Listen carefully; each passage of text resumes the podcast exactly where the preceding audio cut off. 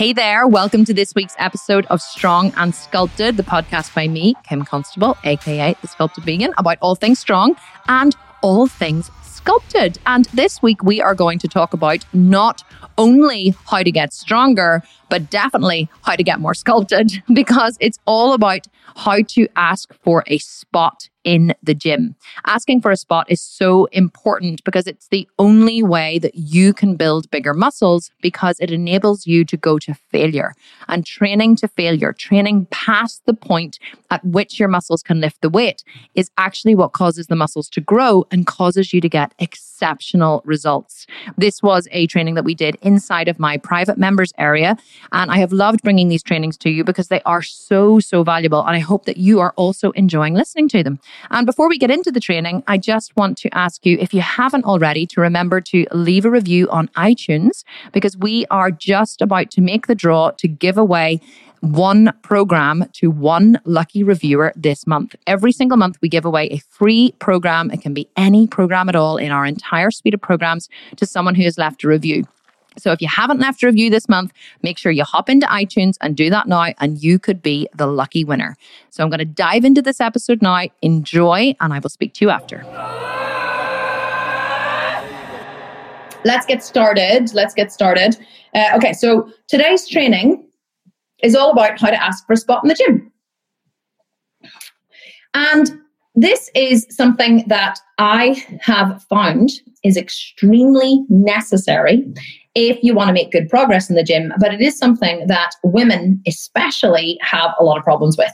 Now, have you ever noticed that guys, whenever you go to the gym, the, the, guys are always, not always, but a lot of the times they're training together. Whenever guys go to the gym, they don't just go by themselves, they go with another guy. And it's not because they have some kind of bromance going on.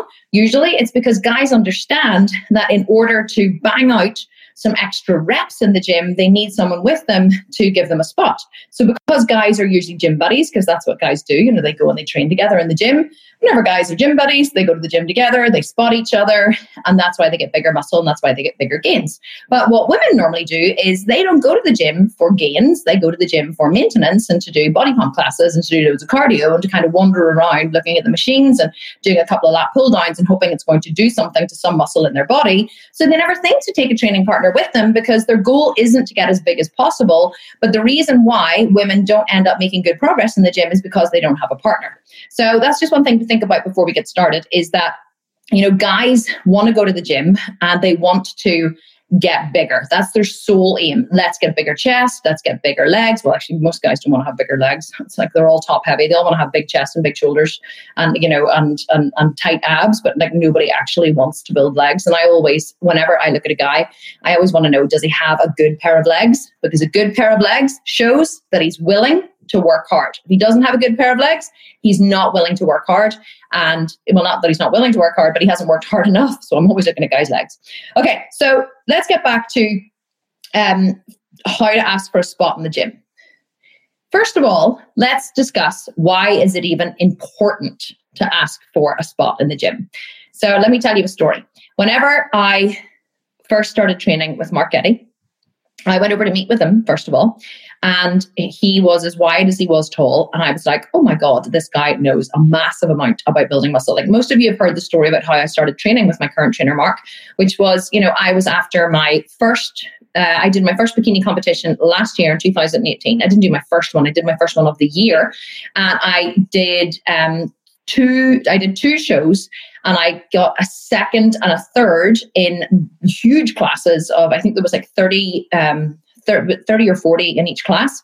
So really good result. And but I just didn't have the legs and the glutes that I wanted to have. It was more, well, not, not even the glutes so much. I just didn't have big legs and I really wanted to have big muscular quads. And I, I felt really stuck because I had literally worked my ass off, like worked my ass off for the last two years trying to build bigger, bigger legs and trying to build bigger glutes. And they just weren't developing in the same way that my upper body was developing. So I thought, well, like, what can I do? I've been training by myself for a year. I had been training previously with my other prep coach, Curtis, and Curtis had prepped me, uh, as in, like, he had designed my diet and training for my um, for my show that I came for my two shows that I came second and third in, but he hadn't trained me throughout the year. So whenever I made a goal, I always had a goal. Once I came out of a show, I always had a goal. I'm always looking forward to the next show. I'm always saying like, what's my goal? What's my goal? I have a goal in life for everything. I have business goals. I have personal goals. That's why I like doing a shred. You know, keeps me focused. I, goals keep me really, really focused. So whenever I finished Miami Pro, I, I just knew that I had to change something. I knew that I wanted bigger legs. I'd been inspired by my friend Emma, who had the most incredible quads. And I said to her, you know, who do you train with? And she said, Mark Getty. And I said, right, take me to your leader. I need to meet this guy. He obviously knows a lot about building legs. And she was like, Mark Getty, Kim, Mark Getty. Like, seriously, this guy knows how to build muscle. So she took me to meet Mark and I looked at him and Mark's bicep is 24 inches in inches in circumference. His bicep is as big as my waist. Actually, my waist is not 24. I wish my waist was 24. My waist is about probably 26 seven or 28 inches, maybe. I don't know. I haven't, I haven't actually measured my waist in a long time.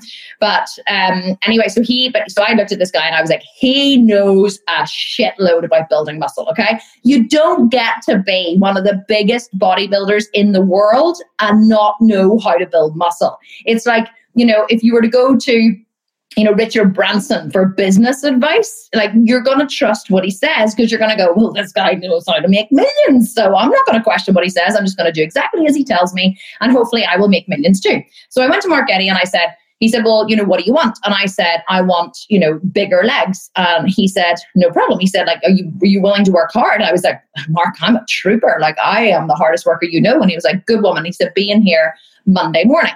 So I said, great. So I arrived in Monday morning and I rocked up and he said, We're going to train legs. And I said, Great, love training legs. And he kind of raised his eyebrow at me and was like, Okay. And, uh, and I was like, Yes. So I trotted off behind it. That was great. We did, you know, some leg extensions and that was fine. And the leg extension, we went really heavy in the final set. But I was like, No, no, I have good, strong quads. So I was you know, happy with the leg extensions. So then he br- brings me over to, um, he says, We're going to do some squats. So he brings me over to the Smith machine. And I was like, Smith machine. Like, you know, I was one of these evangelical squatters at the time. If you're going to squat, you must squat with a free bar because it uses all of the extra muscles, the supporting muscles in the body. And it's really good for functional fitness because this is what I had heard, right? This is what all my training had taught me. This is what all the books I read taught me. This is what, I, you know, all of the trainers teach. They're like, if you're going to squat, you should squat in a free bar. And Mark, the biggest bodybuilder I'd ever met with absolutely enormous legs, leads me over to Smith machine. So I was like, oh, we're squatting on the Smith? And he was like, yep. No, I, I, didn't say anything. Normally I'm quite vocal and I would have been like, oh, really? Do you think that's a good idea? Questions about that. I was like, zip, zip it up, Kim. I was not questioning anything. I was literally going to do everything this guy told me to do.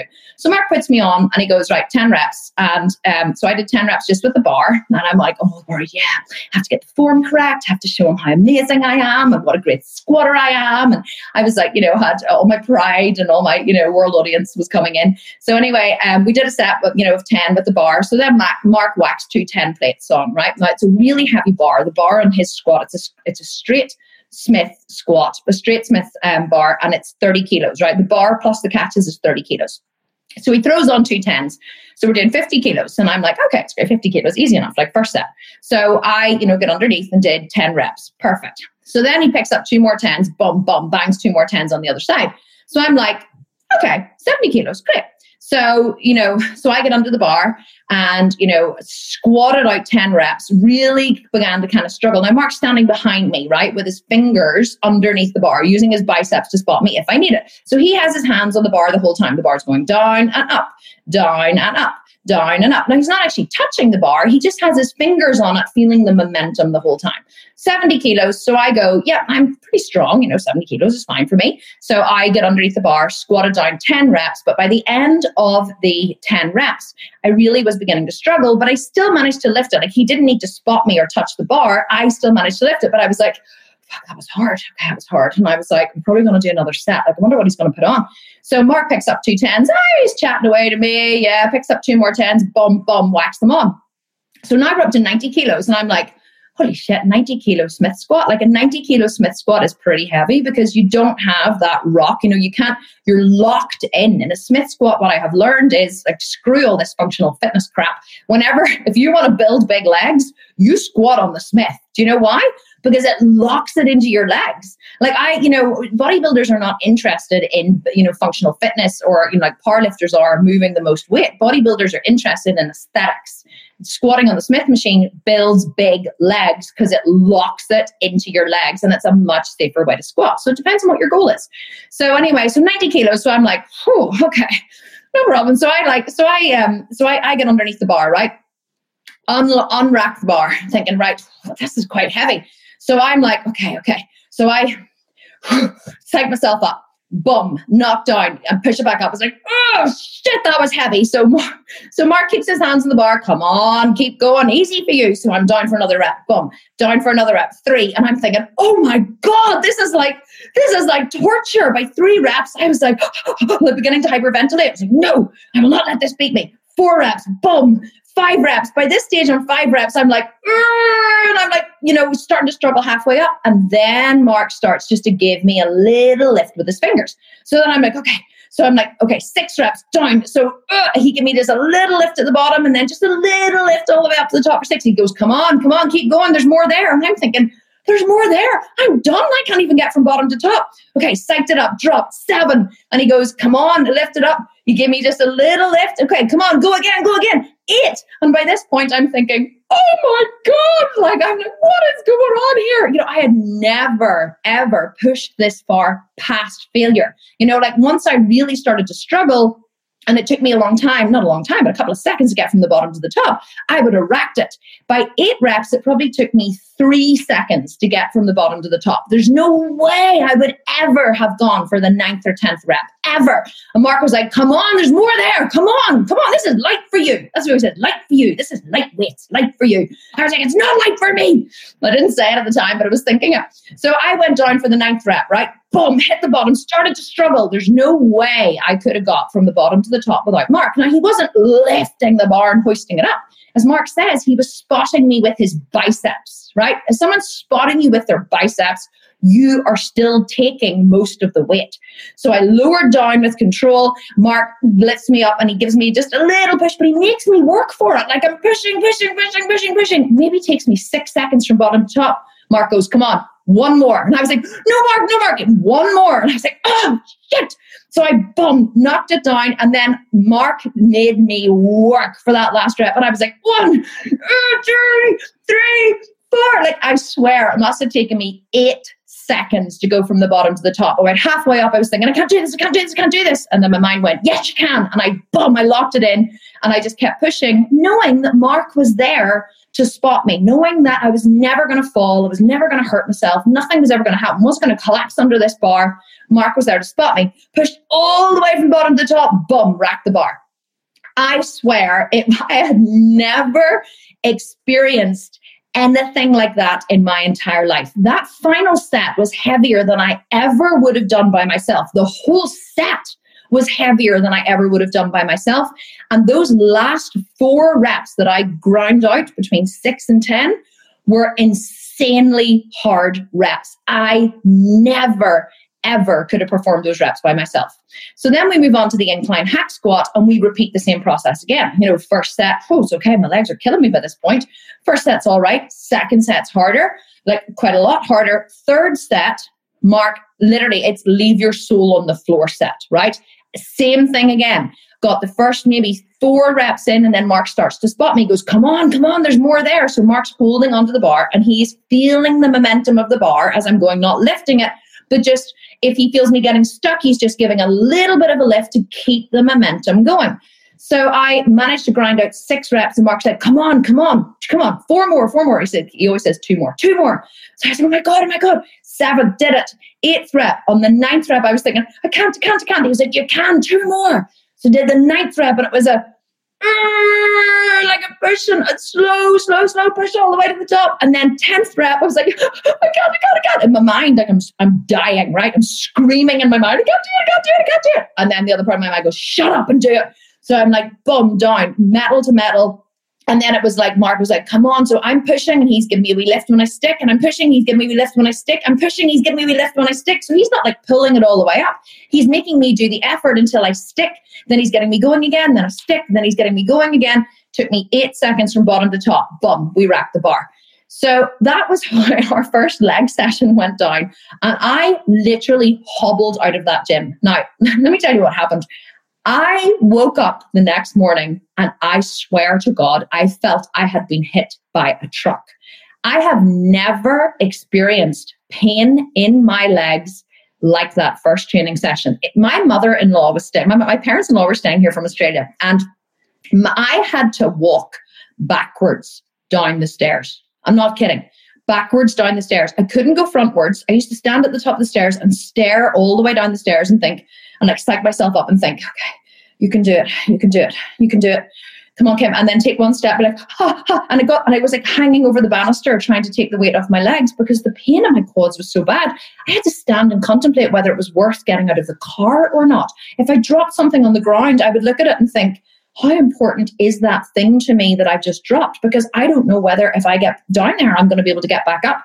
My legs were sore for 10 days after training. Um, honestly, by, by the seventh day after that leg workout with Mark, I honestly was still in so much pain. I, I said to my husband, I think I've damaged something in my legs. And he laughed. And he was like, You haven't? I said, No, Ryan, I really think that I have damaged muscle fibers in my legs.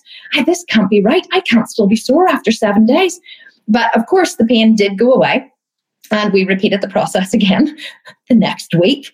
And I never ever went through, I was so terrified I would go through that pain again, but I never ever did. I never went through that pain ever again. And Mark will always say, you'll only go through that pain once. Once you go through that pain, yes, it will be sore. Like I trained legs today, and I know my legs are going to be sore tomorrow because we pushed really hard today, but you'll never go through that intense pain ever again once you've gone through it once. So why is it important, right? Why is it important to have a spotter and to, and to train this way?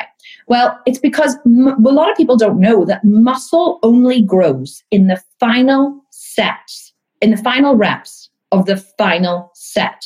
My muscle didn't start growing until I reached probably the fifth to sixth rep of the final set of those Smith squats and the final set of the incline hack squat. Why is this? Because up until that point, my body was capable of moving the load. My muscles were strong enough to lift the weight. Even though I was struggling, struggling doesn't mean that they're not strong enough. Struggling just means that you have to push a little bit harder to lift them. So, whenever I was able to push from the bottom to the top in that sixth rep, yes, it took me three to four seconds to get up but I was still capable of doing it. So it's kind of like, do you ever hear about these women who suddenly like their child gets trapped under a car or something happens or their dog like falls in a river and they're like, ah! and they're able to like lift rocks or lift cars. Like they get a massive burst of adrenaline, which like, you know, fuels the muscles in order to make them, you know, your fight or flight goes off, you get a massive boost of adrenaline and then you can like lift a car.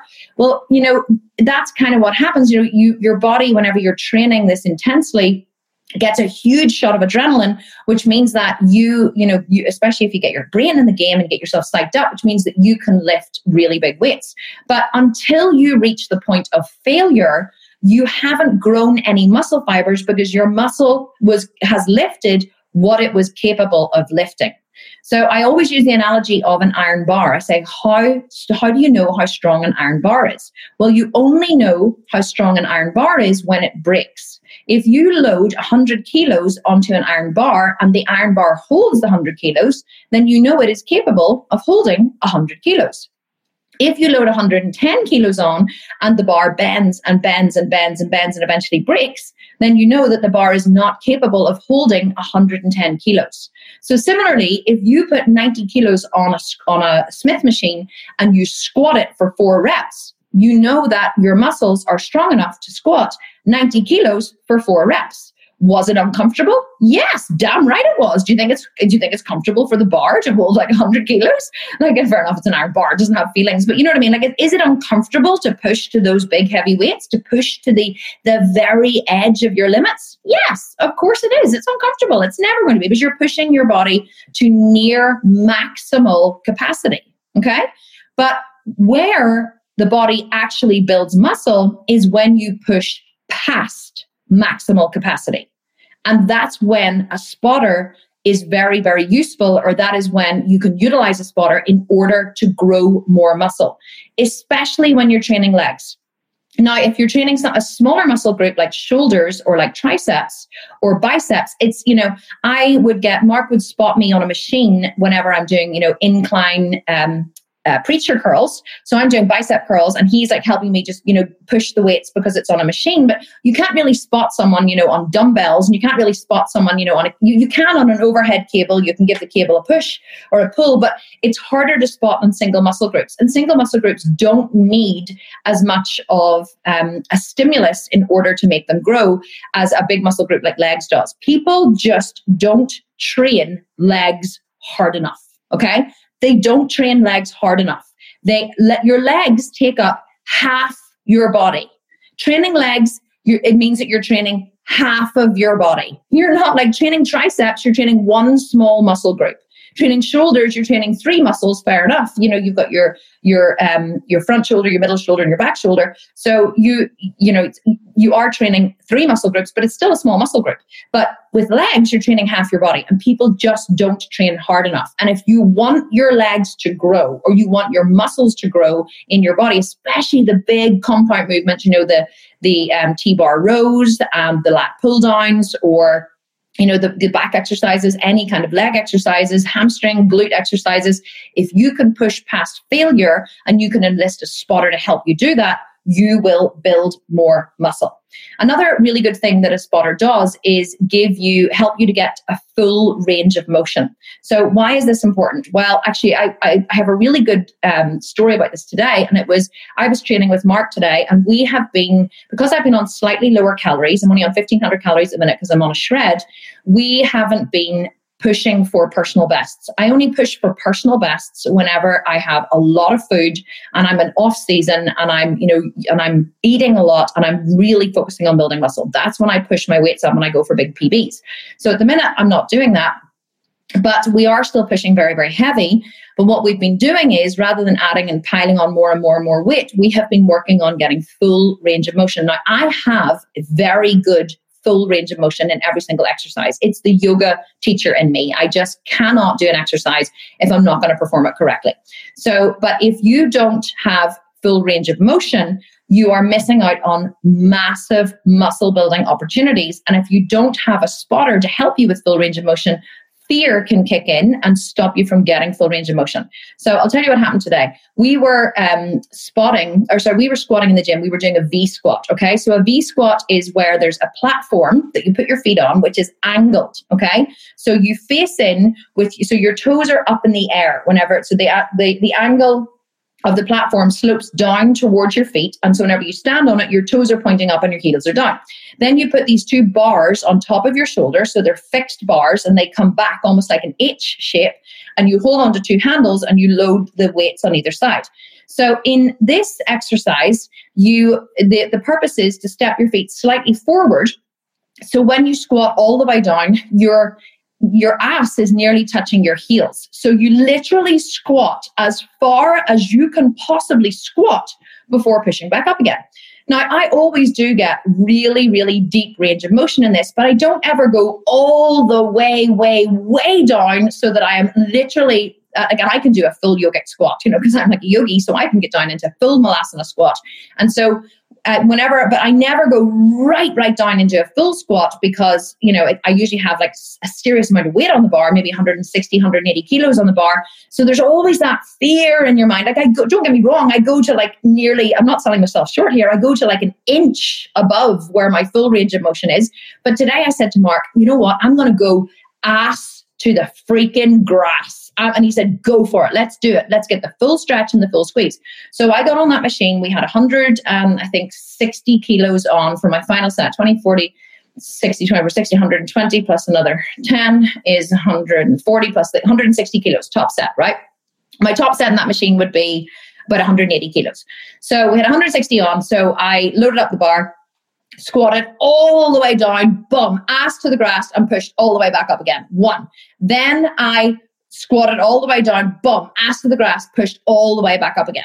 So I, you know, I did that for I think six reps, and Mark was like, "Come on, come on, two more, two more." So we did two more. And they said, "Come on, come on, two more. You got this, two more."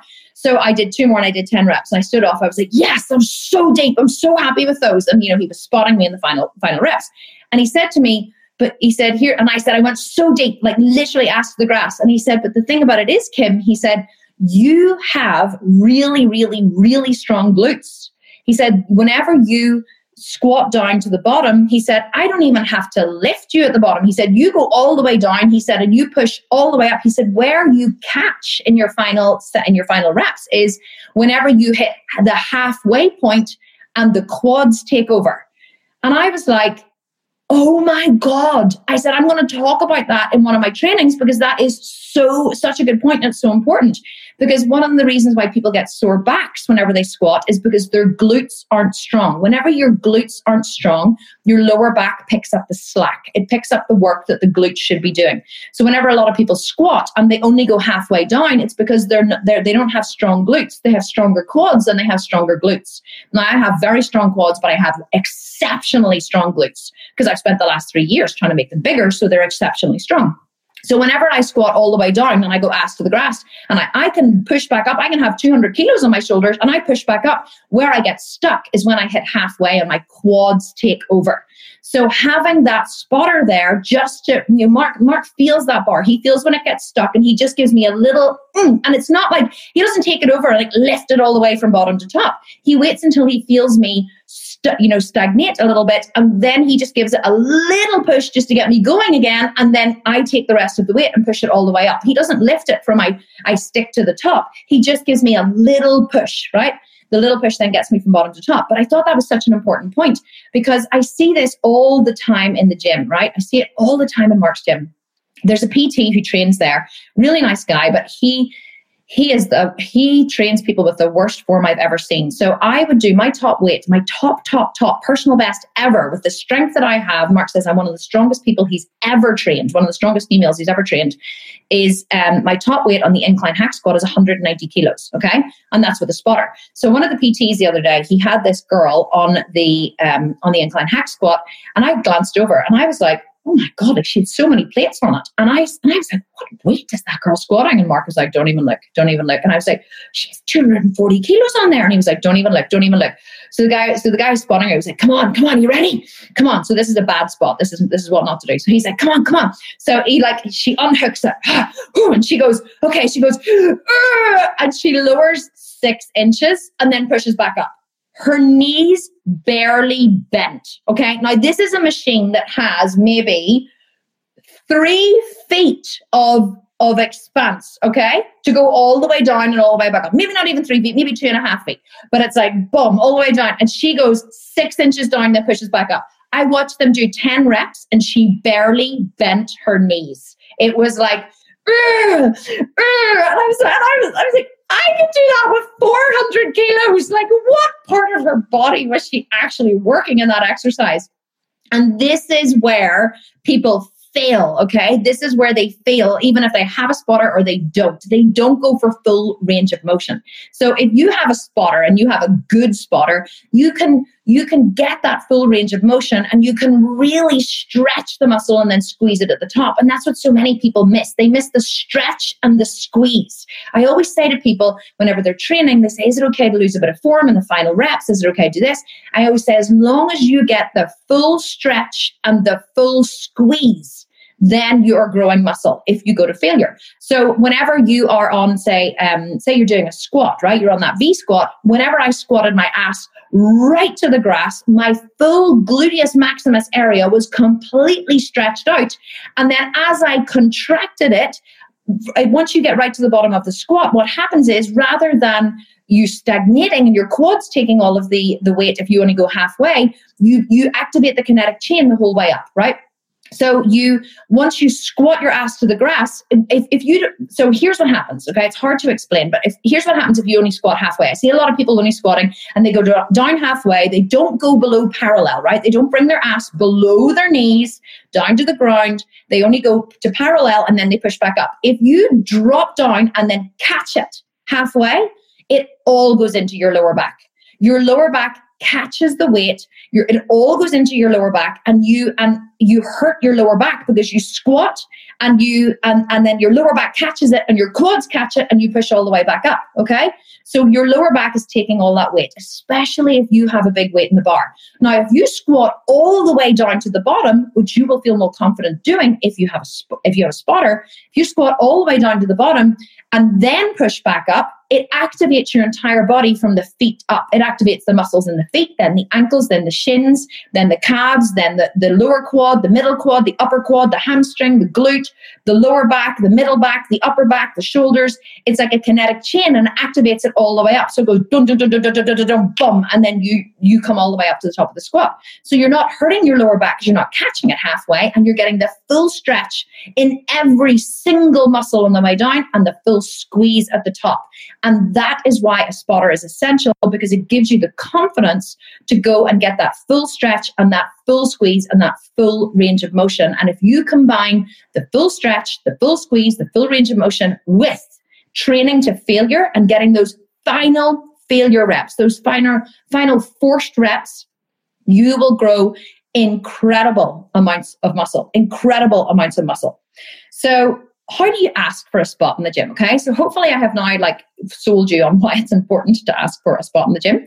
Um, but how do you ask for a spot in the gym? Well, a lot of people, especially women, whenever they first start training, they get you know worried about asking for a spot because you know you're just finding your way around the gym and you're not really sure of your place in the gym yet, and it kind of still is like you know the man's area where all the free weights are. So what I would say first is you know, just allow yourself to get comfortable in the gym first. Don't put too much pressure on yourself. Don't go into the gym for the first time and be like, okay, I need to ask for a spot, I need to ask for a spot. Like, get in there and get comfortable with the weights. Get comfortable first with, you know, with what is the squat rack and how do you use it? You know, what is a bench press and how do you use it? You know, how do I set up the Smith machine? Where's the best place to put the bench? You know, you're whenever you ask someone for a spot, you don't want them to be, you're not asking them for advice and you're not asking them for guidance you're not asking them to train you, you're just asking them to help you bang out a, the final few reps so the muscles will grow. You want to be very clear in your mind about what it is that you want, because especially if you're a woman who looks like she's just started training, the guys will always want to give you advice. Uh, the, guys never want to give me advice in the gym anymore, let me tell you, because I look like I train, you know, I look like I'm buff. So if I say to them, listen, could you give me a spot? You know, I, and I say to them, I, I think I'll get eight reps by myself, but I want 10, or I think I'll get six. I might struggle in the final four. That's when I'll need you. They don't say, oh, you're not doing that right, or you should consider doing this, or why are you, you know, doing your bench press on the Smith machine? They don't have any advice for me. They just say, no problem at all, love, I'll spot you. So you want to be very clear in your mind first about what it is that you you know that you're doing in the gym you want to be comfortable with the exercises you want to be comfortable with you know moving around the gym and that you you know you know what you should be doing and you've got your form correct and all that kind of stuff okay but then at some point whenever you feel comfortable in the gym it's time to ask for a spot. So, how do you do it? Well, this is just my personal way that I have learned to ask for a spot. So, the first thing that I will do is I will I will scope out the gym, right? So, I'll look around and I'll think, okay, what guys are here, what girls are here, who looks like they would be capable of giving me a spot, who looks like they train. You want to ask the person who looks like they train, the guy who has muscle, the guy who has his headphones on and his cap on, and he looks like he's just there doing his thing. You want to ask the people who look like they have experience. Don't ask, you know, you know, a 90 year old granny who's, you know, who's like curling her two pound dumbbells. You don't want to be asking her for a spot, okay? She looks harmless, but she's probably not going to know what to do. So you want to ask someone who looks like they know what they're doing. So then what I do is I watch this person. So I, I, I usually pick this person out whenever I'm doing my first couple of sets because you only want to ask for their for their help in on the final set. You want to be respectful of these people's time. You don't want to be asking for you know for a spot on every single exercise nor on every single set. You only want a spot on your final set so you, you have time to scope this person out while you're doing your first two or three sets of the exercise. So i will quite often try and make eye contact and maybe smile and be like hi yeah and just you know smile or whatever and just you know and and you know make it known that I'm friendly or whatever. And and then once you made eye contact with them, and it's not even you know it's not even necessary to make eye contact with them. You can just you know waltz up and ask them, but you want to be um, you know I always try and make eye contact with them first, right? So then I wait until they have finished one of their sets. So you want to be respectful of what they are doing and you want to wait until they are on a break in between their sets. That might mean that you have to go a little earlier than planned or wait a little longer than planned, but you wait until they have finished their set. Whenever they set down their weights from their set, then that's when you say to them, can I ask you, would you mind giving me a spot? Because you don't want your set to impinge on theirs. So you don't want, you know, you don't want them to have to rest for too long, which they will do if you wait too long to ask them. Like you don't want to ask them just as they're picking up their weights to do their, their final set. You want to, you know, ask them whenever they've just set down their weights. So I would say to them, you know, would you mind giving me a spot? Um, and more, I mean, I've never had anyone say no. Never Never had anyone say no. Although recently, actually, my husband told me in the gym there was there's a girl who a woman who trains in the gym, um, quite and she's there all the time. And Ryan needed a spot on his bench press in his final set, and he said to her, "Would you mind giving me a spot on the final set here?" And she was like, "Oh no, no, no, I, I don't think I would feel you know confident." And he was like, oh, but it's okay. Like I should be able to like lift it. I just want to, you know, someone there to make sure, you know, to help me. She was like, no, no, honestly, I really wouldn't feel, I really wouldn't feel happy about it. And he was like, oh, okay, no problem at all. And I was like, really? She said no. I was like, that's the first time I've ever, ever heard anyone say no um, to a spot. So that's the only time I've ever heard anyone say no in the gym. I'm sure it has happened, but I, I, I haven't, I haven't heard it. Especially if you ask a guy and you are, you know, and you're a female, and you say to them, "Can you give me a spot?" Quite often they'll be so happy to give you a spot. So you say, "Can you give me a spot in this set?" Now, here's the next thing you have to do. Okay, you have to tell them how many reps you want and how many you think you will get. So if I'm doing a bench press, okay, I can do um, a 50 kilo bench press for, uh, which is about how many pounds is that? 100 and 100 uh, there's 2.250 yeah about oh, just over 100 pounds about 100 and, 102 or 105 pounds 105 pounds i think it is um, bench press okay and i will do it easily by myself for six reps I want to have someone there for the seventh and eighth rep just in case I start to fail. And on the eighth and, and on the ninth and tenth rep, I like to have someone there to help give me a lift. Now, I'm still doing most of the work, but the ninth and tenth rep for me on a 50 kilo bench press is where I will start to fail. And I actually haven't done a, a bench press in a long time. I might even be able to do heavier than that now, but a year ago, that's what I was benching whenever I did a free bar bench. So I will say to the person, I will put 50 kilos on, and the guy, I'll say to the guy, Do you mind giving me a spot? And they'll be like, Sure, no problem at all, no problem at all. And they come over and they stand behind you. And then I say to them, I'll probably get six reps by myself. And this is where it's important for you to get comfortable in the gym first and kind of be comfortable with the weights because you don't want to be whacking 100 kilos on there and like you're bummed, like you can't even lift one rep. You know, you want to like show that you kind of know what you're doing. So I will say, I think I'll, I should be able to get six reps. I, I might need you to spot me on the final four, but don't lift the bar too much. So I will, you know, because what a lot of guys will do is, especially if they're not used to spotting, if once you start to struggle, they'll be like, oh, and they just like lift it. And you're like, oh, you know, you, you don't want them to lift it. You want them to keep the momentum going. And unfortunately, you can't really teach this if they're not used to spotting. You're just going to have to suck it up and do whatever they, they do. But as long as you get the negative on the way down, you're still getting some extra work. So I, but I will always say to them, don't lift it too much. I want to struggle. Okay. So, but if you tell them you want to struggle, then they have that in their mind. So I'll say, I'll get six reps. I'll need you probably for the final four, but I want to struggle. Okay. And they'll be like, okay, great. So then you do the six reps and then they're, you know, they're spotting you. And also I'll also say to them, like my husband, when you spot him, he hates for you to keep your hands on the bar. He wants you to step in when he starts to fail. Whereas I detest stepping in when he starts to fail because once he starts to fail, it's too late. I like to keep my hands on the bar, not lifting it, but just feeling the motion so that I can feel whenever he stagnates. So whenever he stagnates a little bit, whenever you know you have that little tiny point of failure where the muscle starts to fail, that's where I'll give it the tiniest little lift just to keep the momentum going, just to keep the lift going. So I'll say to them, I want you to make it, you know, I want to struggle. And they'll say, okay, no problem. And normally, if you do those three things, you know, I should be able to get six reps. I want to get 10, but I want to struggle they won't lift it too much, but they will be there like, come on, come on. And, and, whenever you're working together, even if you don't know this person, they'll be like, come on, you can do it. Come on, that's it. That's it. Come on, you got this. You got this. Yes. Because they're like projecting into you and they're imagining that they're lying there and they're pushing this big weight. And so they will give you, and then the final one, you're like, mm, you know, and then they lift it up and boom, you rack it. And then you say to them, thank you so much. I really appreciate it. And they say, no problem at all. And sometimes they'll say, let me know if you want to spot again on your next set. If they say that, great. Because then you can say to them, here, do you mind giving me a spot again? But if they're like, yeah, no problem at all, and they walk away, then you know you might have to ask someone else for a spot if you're moving on to your next exercise. Or you might be able to say to them if they look kind of friendly and they're smiling at you again or whatever, not in a sleazy way, but like in a camaraderie way, then you might be able to say, here, can you help me again on this machine? And they probably will come and help you. And then quite often when you go to a gym regularly, you get, you know, you have gym buddies. Like there's a guy who trains at, I go to David Lloyd Gym in uh, quite close to my house. Sometimes I really hate it though because it's such a it's, it's what I call a middle class cardio gym. They really don't have good bodybuilding equipment, but there's a guy who trains there and his name's Albert, and I love Albert. And Albert's in his 70s, former body, former bodybuilder. Absolutely love him. The two of us like stand and chat and get on, whatever. And if Albert's in the gym when I'm there, I literally trail him around. Albert, come help me. And like Albert will spot me on everything.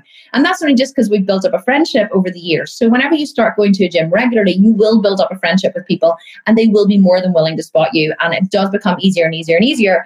And the last um and, and sorry, and then and then like asking for a spot really just becomes so simple. The only time I've ever felt uh, like funny about asking for a spot and it was so ridiculous was um, whenever i was training in dublin recently my, my son was at a, a, tournament and i was training legs and i was doing smith squats and i haven't done smith squats like literally for years now for certainly over a year and i had about 110 kilos on the bar and there was this massive big buff guy behind me right who was also quite good looking and so that i think that put me off he was, well he wasn't quite good looking he was really good looking and he was obviously a competitor and you know he obviously competed and he was buff and he was big and he was good looking. And I really wanted to ask him for a spot. And he was kind of watching me train and I was watching him train. And he knew that I was a competitor and I was buff. And I knew that he was a competitor and he was buff. And so we kind of wanted to talk to each other, but we didn't want to talk to each other. And I was having all of these like, oh, all of these world audience issues. And in the end, I didn't even, I didn't ask him for a spot. And I, I struggled. I, I think I only got like four reps at 110 kilos before I had to rack the bar. But you know what? If he had been there spotting me, if I had just sucked it up and said, would you mind giving me a spot?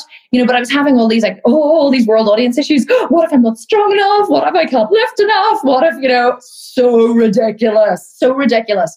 So asking for a spot on a on a squat can be a little more intimidating because quite often when people spot you, especially in a free bar, they actually tuck themselves right in behind you. So when I spot someone on a squat, I will like stand right in behind them. So I'm spooning them from behind and I tuck my arms up underneath their arms, underneath their armpits to the front, and I lower with them and then lift up with them. Whenever you spot someone like that, then you can feel the movement as if you're spot as if you're squatting with them and you can give them that little extra lift whenever you need it. So that can be a bit intimidating to have a guy that you don't know like spooning you from behind whenever you're squatting. But actually, it's a really lovely experience. And if you if you do spot you know train with someone regularly and you you get them to spot you regularly, it can be like uh, you know Curtis used to um, when I my previous trainer, he used to spot me like that.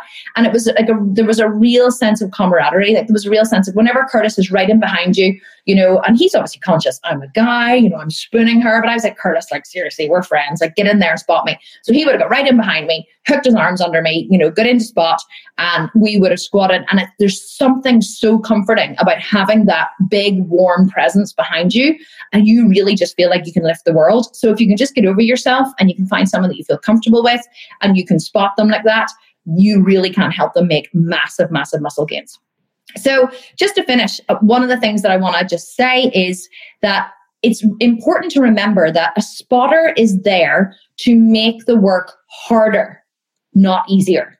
Many people get confused. They think that a spotter should be there to make the work um, easier, but it's not. They're there to make the work harder. So, the work only starts when the pain begins. That's not my quote. It's from a guy called Seth Godin, a marketeer. Um, I was listening to a book of his recently called The Dip. I was actually re-listening to it because I listened to it years ago. It's an amazing book, and he talks. I, I, I reference it quite a lot in um, in my trainings because Seth talks about you know what what we call the valley of despair.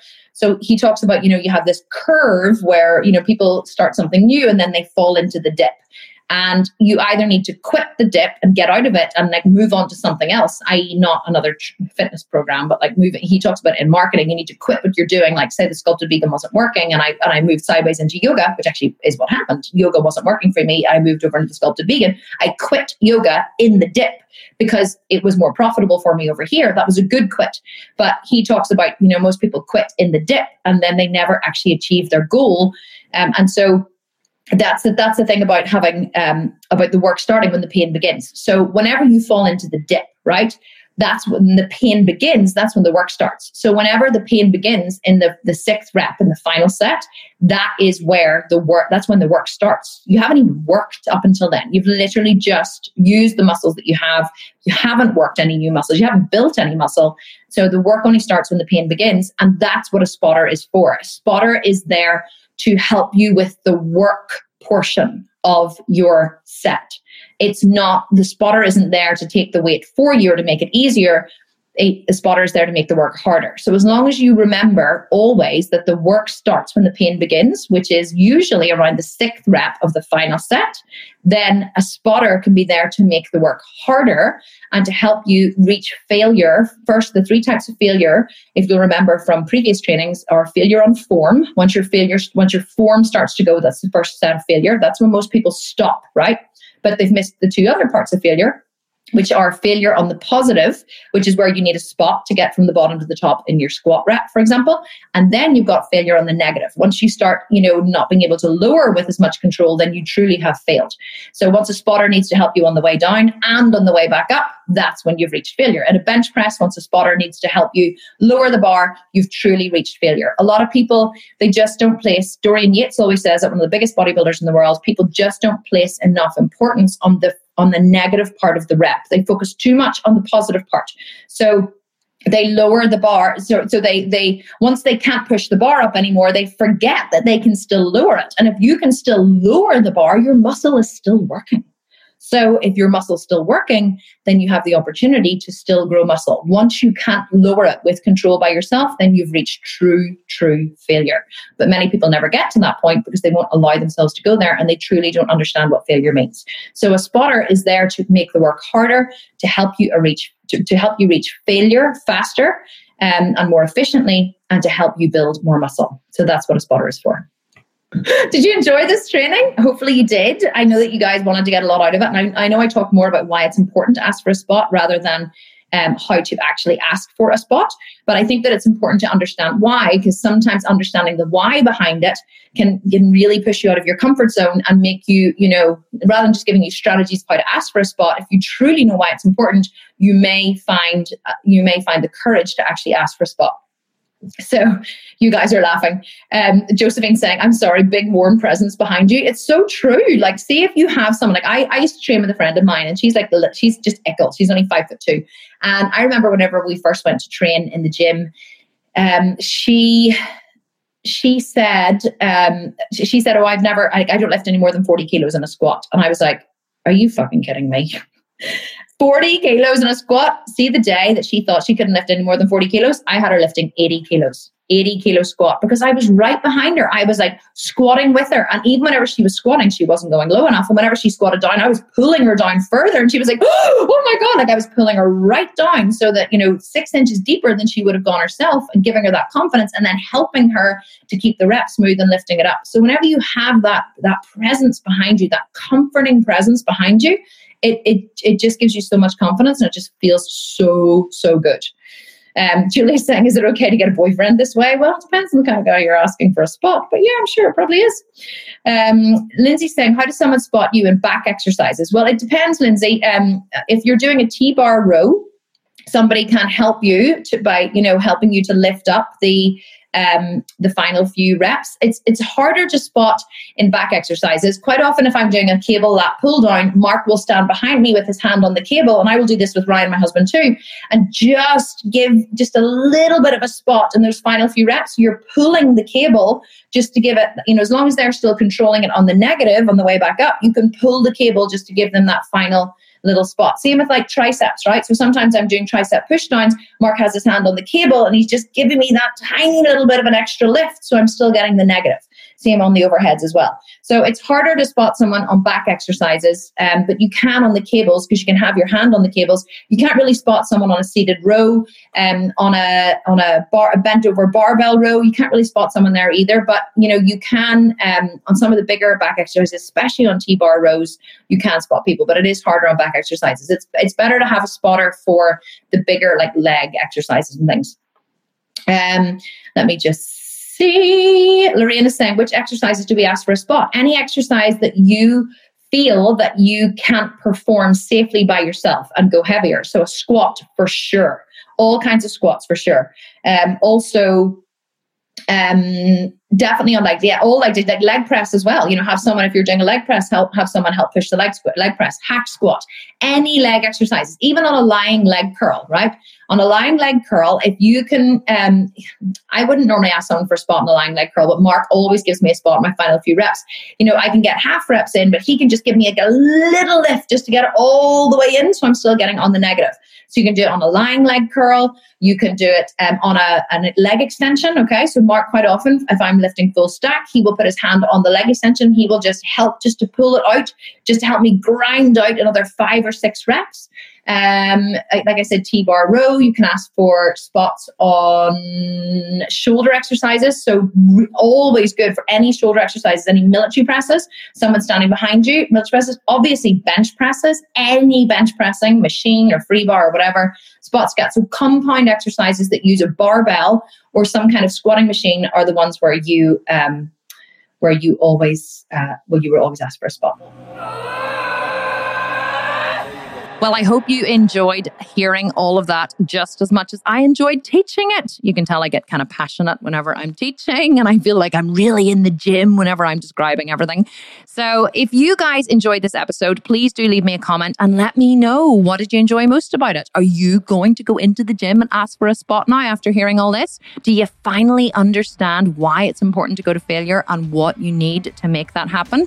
Don't forget to leave me a comment on iTunes, and you could be in with the chance of winning a free program in our monthly draw. So take care, enjoy the rest of your week, and I will see you next time for another episode of Strong and Sculpted. Bye for now.